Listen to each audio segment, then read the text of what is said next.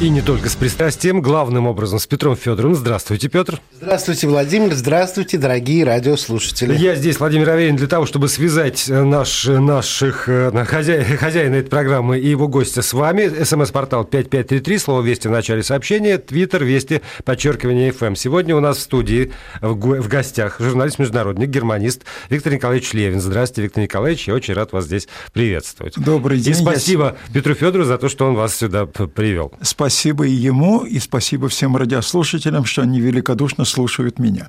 Ну ладно, ладно. Виктор Николаевич Левин, мой учитель, старший товарищ, а, комментатор легендарный международного, легендарного международного отдела «Маяка», из которого вышли очень-очень многие сильные журналисты-международники, и который был абсолютно уникальным коллективом, и я имел счастье там работать 8 лет до тех пор, пока не уехал в Австралию. Э, я, в общем, всегда изучал англосаксонский мир, и э, германисты для меня были очень важной частью, очень авторитетные. И, конечно, Виктор Николаевич э, знает этот предмет в его развитии. Потому что германисты всегда философы, между прочим.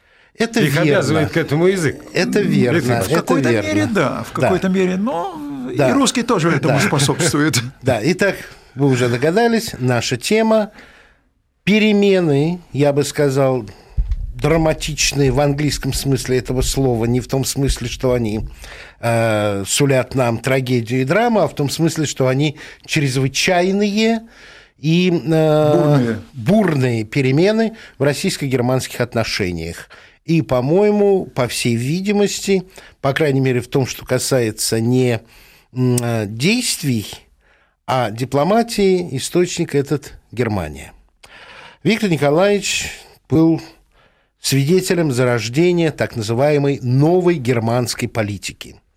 А, Вилли Брандт, первый э, социал-демократический канцлер, пришедший к власти в 1969 году, всего лишь год после Пражской весны, когда напряжение достигли особых отношений, и тем не менее он пришел с идеей новой восточной политики. Если бы не, как бы скажем, развитие нынешних событий и отказ Ангелы Меркель от новой германской политики, то 12 августа будущего года мы справляли бы 45-летие новой германской политики, которая все равно словом прилагательное «новый» в себе оставляет до сих пор. А, итак, Виктор Николаевич, надо ли нам начинать так издалека – с событий 45-летней давности. Почему после Конрада Аденауэра, почему после э, таких вот э, э, жестких риторик взаимообразных, я помню еще ребенком э, карикатуры на Конрада Аденауэра, который при всем при том, конечно, был архитектором э, в Западной Германии, ФРГ, но почему Германия тогда пошла на столь, как мне кажется, э, не рискованный, но смелый шаг. Вы знаете, мне бы не хотелось, э, чтобы наш разговор шел в русле, э, как определил однажды Черчилль, когда слишком много уделяют вниманию настоящему и прошлому, то забывают о будущем. Поэтому Хорошо. Но мы к будущему вернемся. Обязательно. Хотя прошлое очень часто и дает ключ к пониманию настоящего и дает определенные перспективы на будущее. Э, с точки зрения Германии, э, шаг Вилли Бранта был чрезвычайно смелым. Потом тут надо иметь еще личные качества. Вилли Брант – это был человек э, совершенно другого не поколения, а другого как бы я сказал так, спектра немецкого населения, которое было антигитлеровским не только в душе, но и в своих действиях. Это очень важно. Он эмигрировал до войны, он всю войну был в Швеции, в Норвегии, служил в норвежской армии, которая сражалась, можно сказать, в одном союзническом лагере да вместе с нами, англичанами, американцами, французами и так далее. И уже это было элементом чрезвычайно смелым и очень важным, очень важным. Вы понимаете, вот символом той восточной политики Германии, зримым символом, признают его действия в Варшаве – когда, когда он Вилли встал Брандт на колени. Не просто, совершенно верно, он не просто возложил венок ритуально, это я как-то сопровождал. Жертвам э, Был- восстания в еврейском гетто. Нет. Нет? Павшим во время войны. Всем пап- Честно говоря, гетто. Всем павшим. Там в Варшаве памятник, там памятник такой общий. 39-45. Вот Да, да, это- да. у этого памятника. Это полагалось возлагать винкой. Я помню, и Геншер возлагал, вот как-то он приезжал э, в Москву уже значительно позже, в, 80, в, нач- в конце 70-х, и на Пискаревском кладбище, и Да. на это э, у памятника нам защиты блок, э, героям Блокадного Ленинграда. Ленинграда. Павшим, да. Это полагается по протоколу, тут никуда не денешься. Он возложил венок и встал перед памятником на колени. Это не было предусмотрено никаким протоколом. И вы знаете, вот насколько я могу судить, чисто интуитивно, естественно, я с ним на эту тему не разговаривал, хотя у меня была однажды счастливая возможность с ним поговорить. Это здесь, в Москве, когда он уже был, как они говорят, альтбундесканцлер, бывший федеральный канцлер в доме у одного немецкого журналиста, западно-германского тогда. Вот. Но я не знаю, у меня такое впечатление, что он это даже заранее мог не готовить. Наверное, эмоции. Это эмоции, но эмоции очень выразительные. Что этому предшествовало? Аденауэр, сухой, затянутый во все Да. немецкие, застегнутые Да, на да, все да, да. пуговицы, он помирился с Францией. Это он верно. сделал великий жест. Франция и Германия – это злейшие враги на протяжении многих сотен лет. И он протянул руку. Вилли Брат протянул руку На Востоку. восток. Он Виктор Николаевич, но говорят, что, э, как бы скажем, разработчиком э, был все-таки Эгон Бар. Ну, с Эгоном Баром у нас были, мягко говоря, особые Это отношения. верно. Это кто хочет, может... э, Поэтому мы да, его- Вы сейчас Вот, предлагаете всем погуглить, что ли? Вот броситься всем слушателям в интернет и сейчас выяснять, ну хорошо, Вилли Брандт еще как-то на слуху более-менее. Ну Вот. ладно, хорошо, Вы хорошо. поясняйте хорошо. тогда, что за Ну, человек. Вообще, с учетом того, что многие молодые люди, как я недавно узнал, поступающие на, жур- на журналистские факультеты, не могут назвать даты начала Великой Отечественной войны. Это да. Поэтому замечание совершенно справедливо. Ну да, это реалии советник мира, Вилли Брандта живем. по внешней политике, Да, так скажем. да, да, да. Его правая рука. Ну, по-моему, именно он нащупывал те возможности, Ну, как далеко может простираться Но новое... решение все-таки оставалось за Вилли Брандтом. Да, это так. И возвращаясь к сегодняшнему дню, вы понимаете, вот этот вопрос, он и в Германии стоит о восточной политике. Ангела Меркель говорит, так она себя исчерпала. Восточная политика была предназначена, была нацелена на то, чтобы воссоединить снова Германию. Вот это совершенно верно. Причем, причем эта цель новой восточной политики, она не всегда прописывалась. А, а целью-то как раз было воссоединение Германии. Конечно. И э, мне приходилось э, э, читать воспоминания покойного, к сожалению, посла России в Германии Квицинского, который как раз и писал об этом, что э, не надо никакой, э, никакого прекраснодушия. Новая восточная политика практически мертва после воссоединения Германии. Раз. Второе. Он писал о том, что Германия традиционно идет навстречу сильному восточному соседу, когда чувствует слабину, то наступает на его интересы. И э, он жесткий человек, э, в интеллектуальном смысле был, и он писал, что ну вот а Германия теперь без войны добилась своего, сферы ее влияния. Прибалтика, Восточная Европа, и вот вроде бы последняя цель была Украина – и когда оно не вышло, ярость Меркель, как э, это уже не Квицинский, разумеется, он до этого не дожил, к сожалению, земля ему будет пухом, раздражение Меркель и ее гнев как раз по поводу этой упертости новой российской. А, насколько, на ваш взгляд, это рассуждение а, Имеет смысл? Я с большим уважением относился всегда к Юрию Александровичу. А Мы с ним были знакомы. Он действительно яркий человек, причем человек, который не боялся и в те времена высказывать не совсем э, такие, я бы сказал, закостеневшие мысли. И лицеприятные, И лицеприятные. У него был конфликт э, с руководством Германской Демократической Республики э, по поводу одной публикации. Но вместе с тем, понимаете, у журналиста немножко другой взгляд на жизнь, угу. чем у дипломата. Может быть, в силу того, что мы не делаем политику, и мы в этом плане безответственные люди. Это замечательный подход. Это, да, кстати, Я им наслаждаюсь все Кстати, эти годы. болтовня о том, что журналистика – это пятая власть, это, это не просто болтовня, это выеденного яйца не стоит особенно глядя на современную журналистику, я уже тут начинаю впадать в старческий маразм и говорить я о том, какой это ужас. В него впадаю, это потому ужас. что... Но вы знаете, желтизна... Вот я вам приведу один попутно один короткий пример. Э, сообщает Deutsche Welle, при всем моем уважении к этой радиостанции, там много симпатичного, можно найти факты, а для меня это важно, самое главное – Опрос. Все больше немцев выступают за санкции против России. Дальше я выясняю, что вместо 52% санкции одобряют 56%. Противников санкций стало э, на, не, на 4% меньше, и их количество составляет 36%.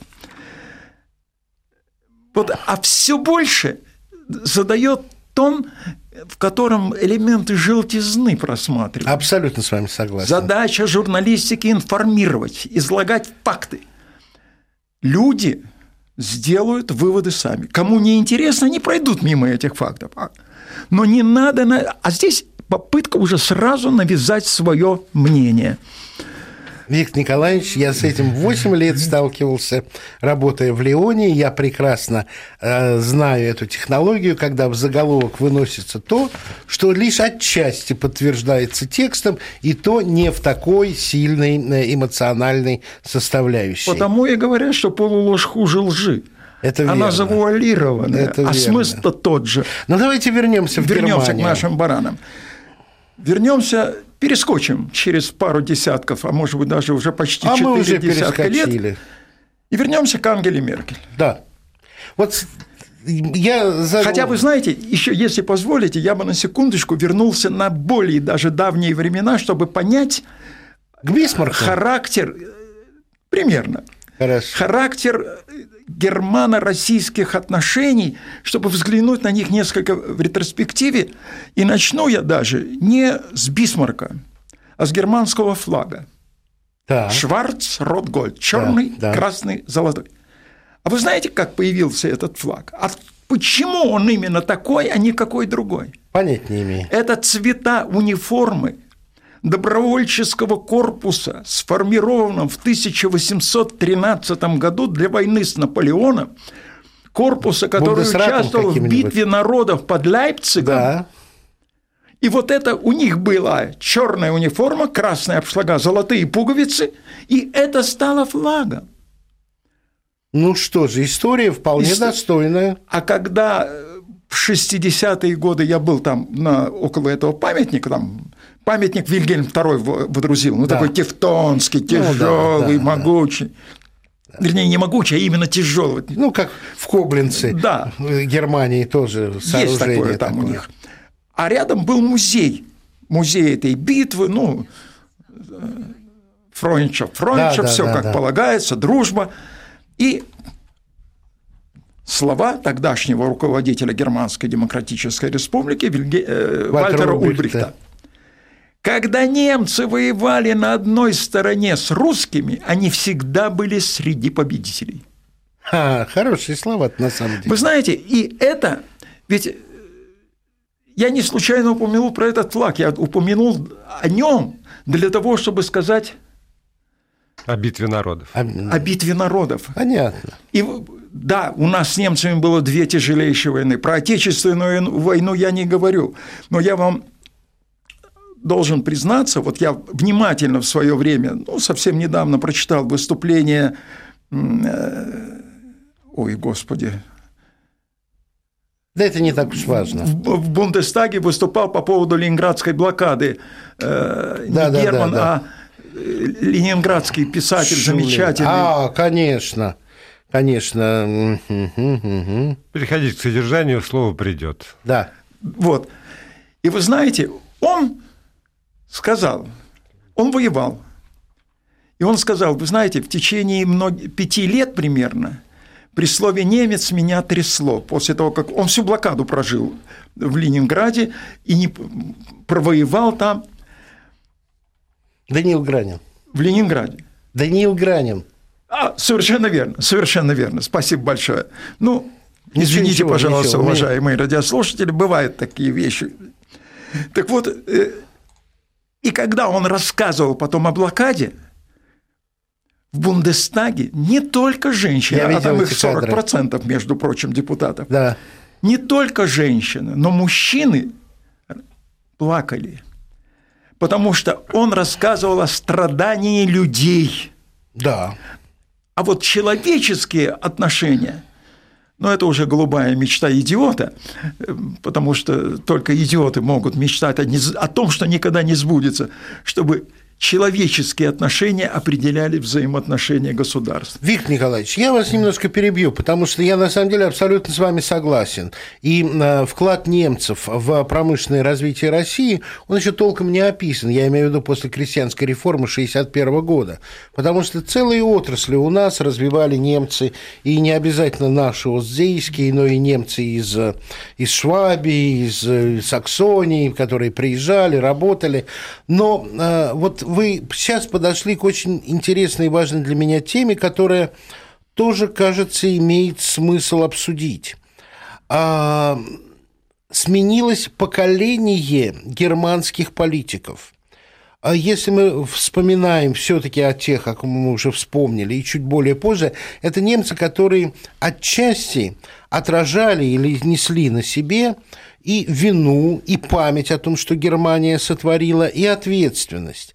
Сейчас, если мы посмотрим на высшие должностные а, лица современной Германии объединенной, то это Ози, это люди с Востока, это Ангела Меркель, это президент Гаук, которые воспитаны как раз в нелюбви не просто к советскому, но и отчасти, конечно же, это не любовь переносится и на русское, потому что для многих что советы, что а, русские, что советские, что русские одно и то же.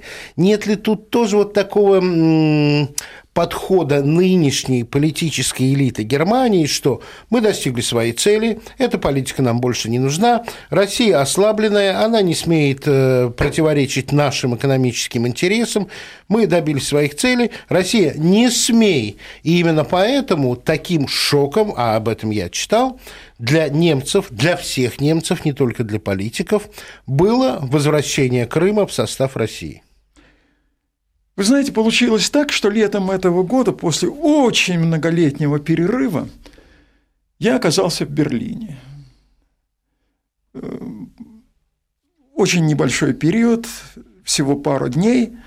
Я очень основательно подзабыл немецкий, но даже на том паршивом немецком, который у меня еще остался, я общался с людьми, я ни разу не видел ни тьей недоброжелательства.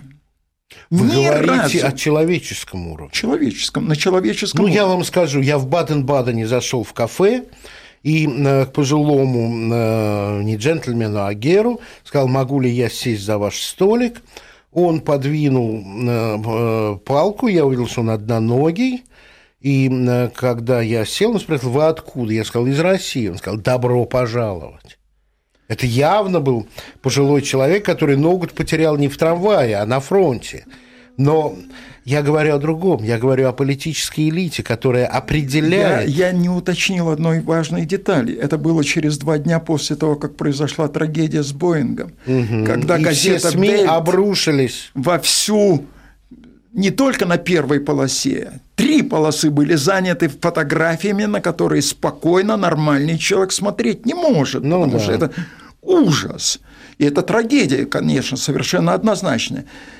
Причем в комментариях они где-то деликатно говорили, ну еще ничего не известно, тут надо проверять, тут надо устанавливать, надо расследовать.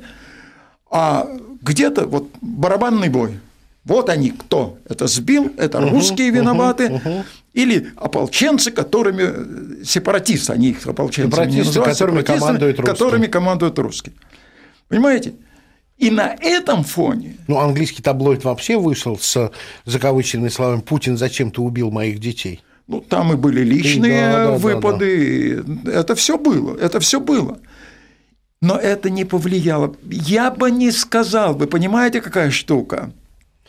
Виктор Николаевич, Во-первых, в Германии зрелое общество. Вы помните эту историю? Ей полтора месяца, когда руководство ЦДФ измени... извинилось под напором мнения аудитории за одностороннее освещение украинских событий.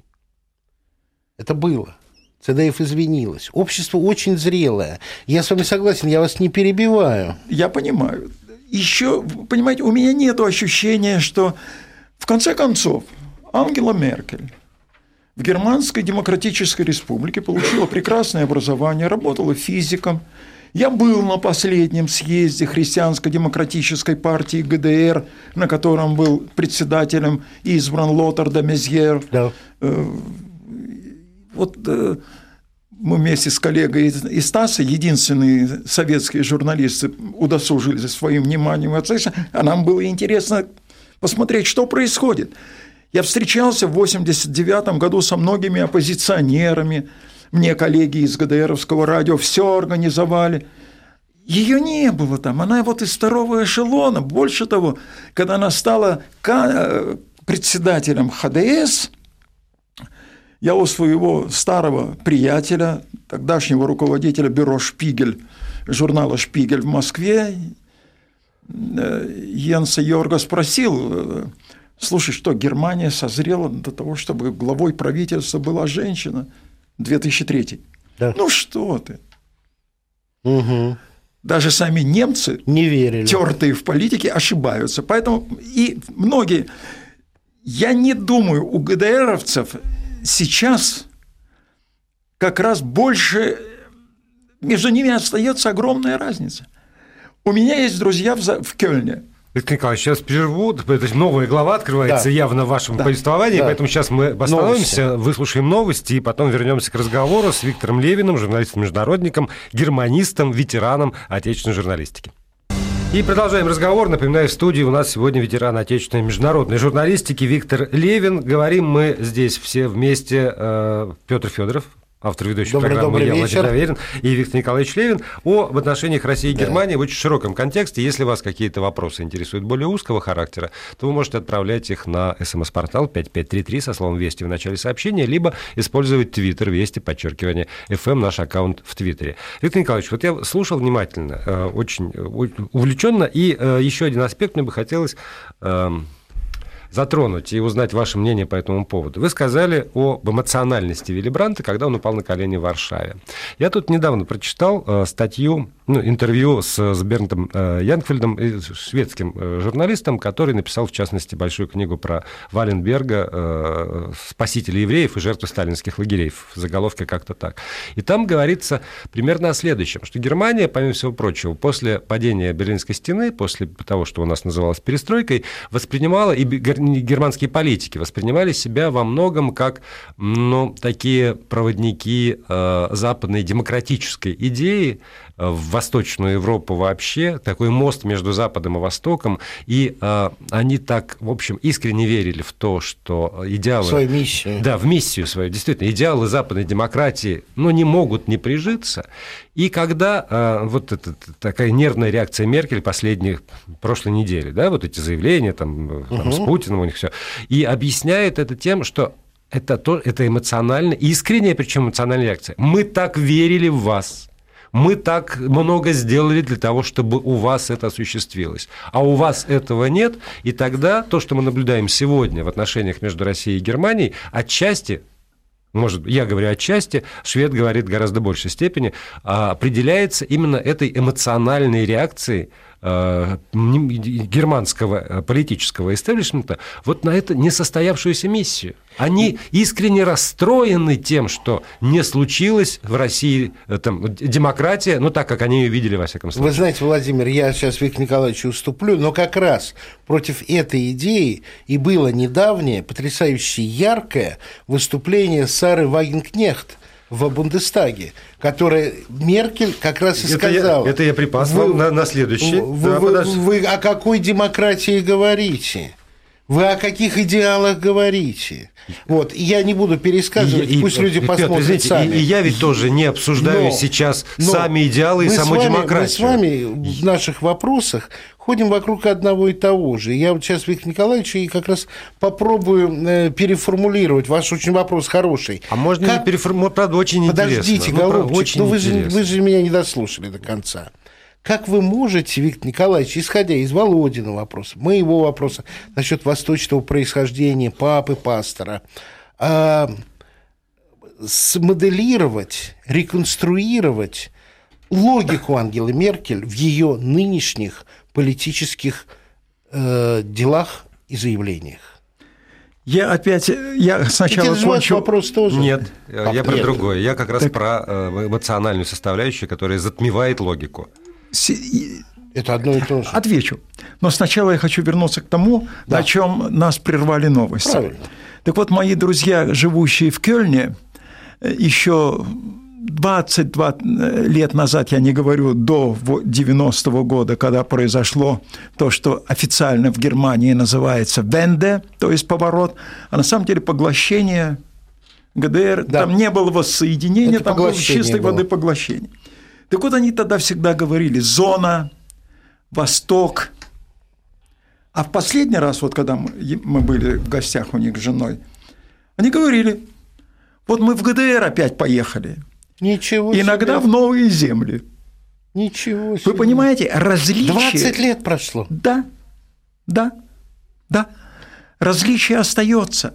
Я вам скажу больше. Это уже апропос, что называется – колхозы в ГДР сохранялись, не знаю, как сейчас, еще несколько лет после падения э, социализма.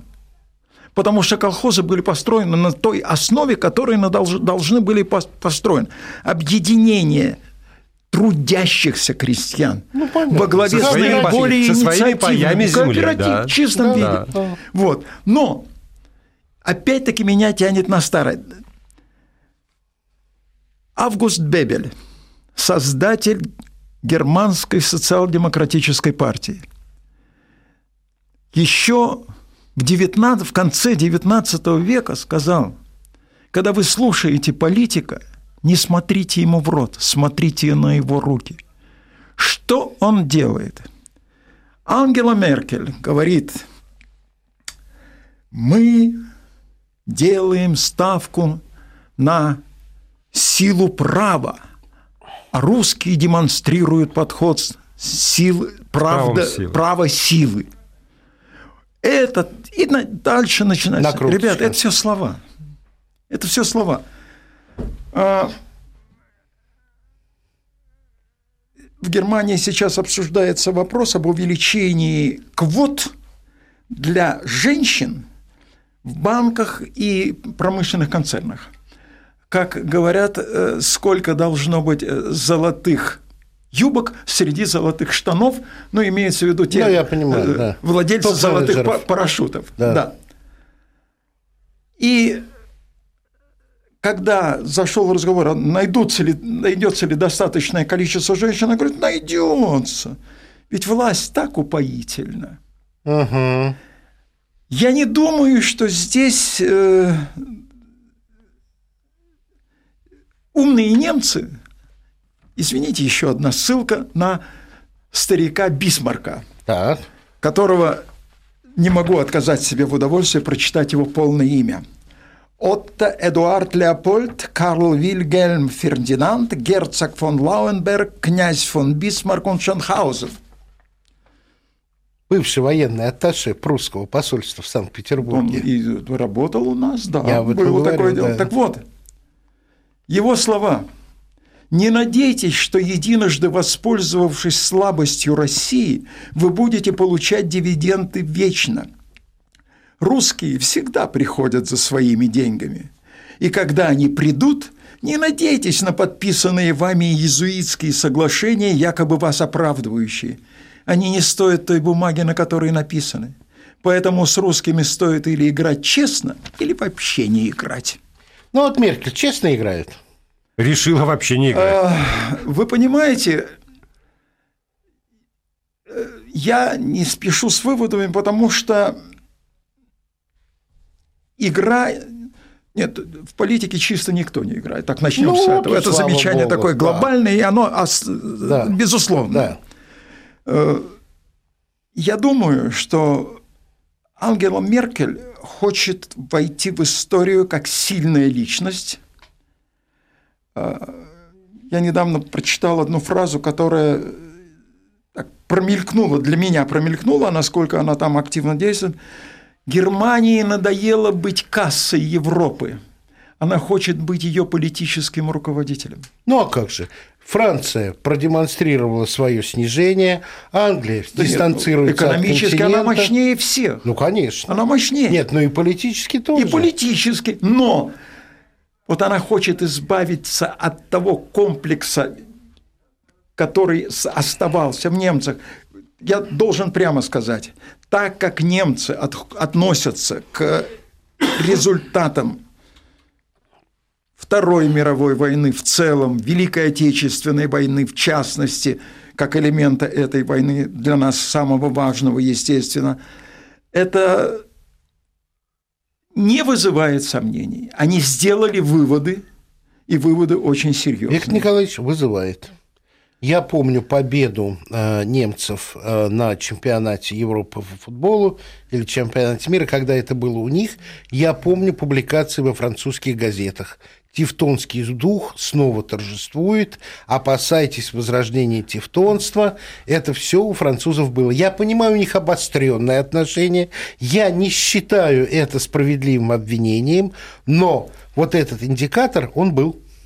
Я боюсь вызвать гнев многих радиослушателей, но футбольные фанатики по определению воинствующие националисты. Ну, это тоже верно. Поэтому эту публику я бы вы понимаете, какая вещь? Виктор Николаевич, а, а, в, ко... де, дело а, в... а в какой нации нету этого духа? Представьте себе, хотя это представить невозможно, но вдруг Россия становится чемпионом мира по футболу. Да ликование будет такое, и я его буду разделять. А согласен. Я же вам говорю не о том, что я согласен с французскими СМИ. Я говорю о том, что это все-таки где-то сидит. Вы понимаете, наверное. Я расскажу Нет. и расскажу вам потом вне эфира, над какими анекдотами хохотали немцы, которыми я бок о бок работал в Евроньюз. Это говорит о том, что на поверхности все спокойно, что там внутри. Ну а что Бог у нас весть. в России? Виктор Николаевич, ну это Не да. тоже все наверху. Ну да. Не тоже ну, все да. наверху. И нет, тоже, это, а нет, анекдоты про эмоциональ... то, что происходит в России уж точно после эфира, это я вас я Мы не про стоять стеной э, Дело, обязательно. Вы понимаете, какая штука? Эмоциональным может быть жест. Политика не может быть эмоциональной.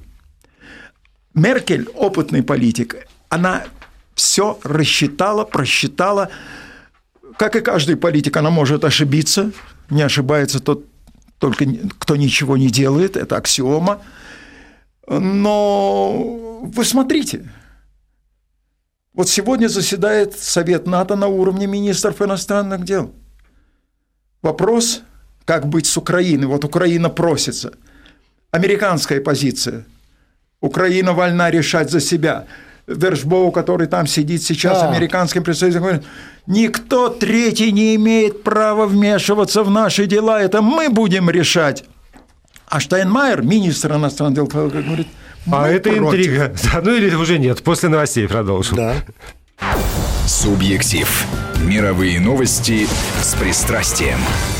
Не то чтобы новости, а гораздо глубже мы сегодня пытаемся здесь, в этой студии, посмотреть на отношения ну, между да. Россией и Германией. У нас в студии Виктор Левин, журналист-международник, ветеран отечественной германистики, э, Петр Федоров, э, и вы с помощью э, своих посланий на смс-портал 5533, слово «Вести» в начале сообщения. Должен сказать вам, что ваше заявление, что после эфира вы будете рассказывать анекдот, это провокация. Почему? Потому, ну, потому что все же люди уже... Я Виктор Николаевич народ, народ жаждет знать, так и не надо было всем рассказывать, что вы, в принципе, знаете анекдоты, потому ну, что, видимо, во всех все следующих программах будут требовать именно их. Хорошо, хорошо. Виктор Николаевич, я приветствую вашу взвешенность э, в оценке ситуации, потому что, как э, мне кажется, и вы, по-моему, со мной согласны, э, ситуация и вообще в мире находится в переломе. И куда она вывернет, нам пока еще трудно сказать. Но вот те прогнозы, с которыми я сталкивался, они говорят, что никогда больше, то есть отношения между Россией и Германией так или иначе восстановятся, это нужно бизнесу, это здравый смысл к этому призывает, но никогда больше на Германию нельзя будет рассчитывать как на, э, пусть частичного, но союзника России в Европе. Никогда больше мы не увидим, как главы трех государств, э, Франции, Германии и России, протестуют против э, планов Вашингтона, ну, скажем, вот в данном случае это было против Ирака. Вот боюсь, я готов с ними согласиться, потому что, во-первых, вы абсолютно правильно сказали, что миссия новой восточной политики выполнена, и, э, и думаю, что Меркель останется в истории э, Германии как канцлерин, совершившая этот, ну, как первый канцлерин, само собой, как совершившая этот поворот. Что дальше нам ждать? Как нам разумнее действовать? Что что в Европе, в европейских отношениях должно быть изменено в нашей дипломатии? Ну, сначала мне бы хотелось сделать короткое банальное замечание «никогда не говори никогда». Да. Поэтому кто его знает. Но суть, по сути... Я сказал, я... никогда в обозримом будущем. Я тоже осторожен. Э, ну, обозримое будущее тоже достаточно размытое понятие. Для... Обозримое для кого и для чего? Ну, для меня. Мне 61 год. Сколько Хорошо, я еще буду а для 20-летних это совсем уже другой период для времени. Совсем ну, не будем удалять. Это, ну, правы, это деталь. В среднесрочной это перспективе 20 лет. Суть не в этом. Суть в том, суть в том, что все-таки вы знаете старая истина – Э, я не помню, кто это очень четко сформулировал, по-моему, Деголь, у государства не может быть друзей, у него могут быть только интересы. Это принцип британской политики. Принцип британской Да, ну, Израиля. Вот. Понимаете, это, ну это же аксиома. Да. Это, вот председатель КНР Си Цзяньпинь, проводя совещание по внешней политике вчера или позавчера в Пекине, сказал, Китаю не нужны союзники, у Китая должны быть партнеры.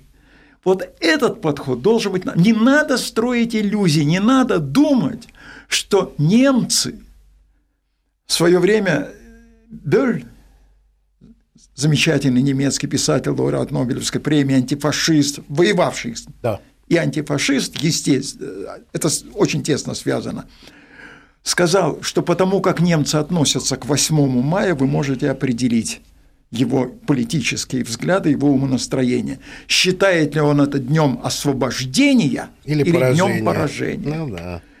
Большинство немцев и сегодня считают это днем освобождения, и они счастливы.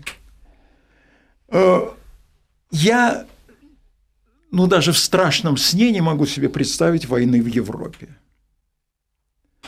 Я не исключаю, что, опять же, и стечение обстоятельств, и промахи каких-то политиков могут ну, ну, привести к бомбардировки Югославии, Но... когда германские газеты Нет, ну, писали «Наша Люфтваффе снова над Белградом».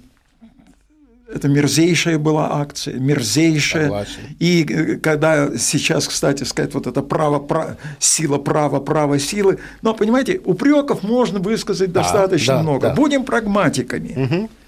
Угу. Тотальная, большая война Согласен. в Европе, так же, как большая война между Россией и Америкой, вы знаете, я тут обратил внимание, когда в январе-феврале, когда накал страстей очень большой, один наш коллега, знакомый, сказал, Россия единственная держава, которая может превратить США в ядерную пыль. Может – но не надо забывать, что и Америка может Россию превратить в ядерную пыль. Вы знаете, поэтому и было это заявление, я немножечко уточню. Потому что я смотрел это в прямом эфире, и речь шла о так называемой мертвой руке. И э, Дмитрий Киселев абсолютно четко обозначил, даже если Америка нанесет первый удар, это не избавит их от ответного удара, потому что есть система мертвой руки, которая превратит Америку в ядерную пыль, если Россия будет лежать в ядерных руинах. Вот цитата, она выглядит вот так, и она немножко меняет смысл. Но, ну, не просто потому, что Дима Киселев я мой хороший приятель. Я принимаю эту поправку, потому что но я, я, против той истерики, против той истерики, которая была против этой фразы э, устроена. У нас осталось всего две минуты, Виктор Николаевич. Так, der kurze Sinn der langen Reden, как говорят немцы, да. короткий смысл длинных речей. Мы живем в очень сложный период времени а, не надо спешить с выводами. Для этого мало оснований, тем более с выводами принципиального характера. Что будет завтра, очень сложно. Я вижу образец решения текущих проблем в том соглашении, которое подписано с Турцией по Голубому потоку. Южный поток ЕС блокирует – болгары, братушки мы их называли. Ну ладно, братушки тоже умеют в карман бяку сделать. Э, переориентировались, нашли другое направление. Я желаю политикам найти оптимальный выход из сложившейся ситуации, который не ущемляет ничьих интересов. Ничьих. Согласен. Формула Бжезинского – все упирается сейчас в Украину. Формула Бжезинского. Украина должна быть самостоятельной, Украина должна быть внеблоковой. Бжезинский, который, когда мы вместе работали в международном отделе, да. был у нас самым злейшим антисоветчиком, Абсолютно, врагом, да. апологетом и так далее. А и он так все равно Россию А он просто умный человек. Он умный человек, но Россию он умный не человек. любит. И он говорит правильно. И эту истину европейцы скорее поймут, чем американцы, но в свое время. А в наше время да. уже, увы, истекло. Спасибо, Спасибо большое, большое Виктору Левину за участие. Спасибо.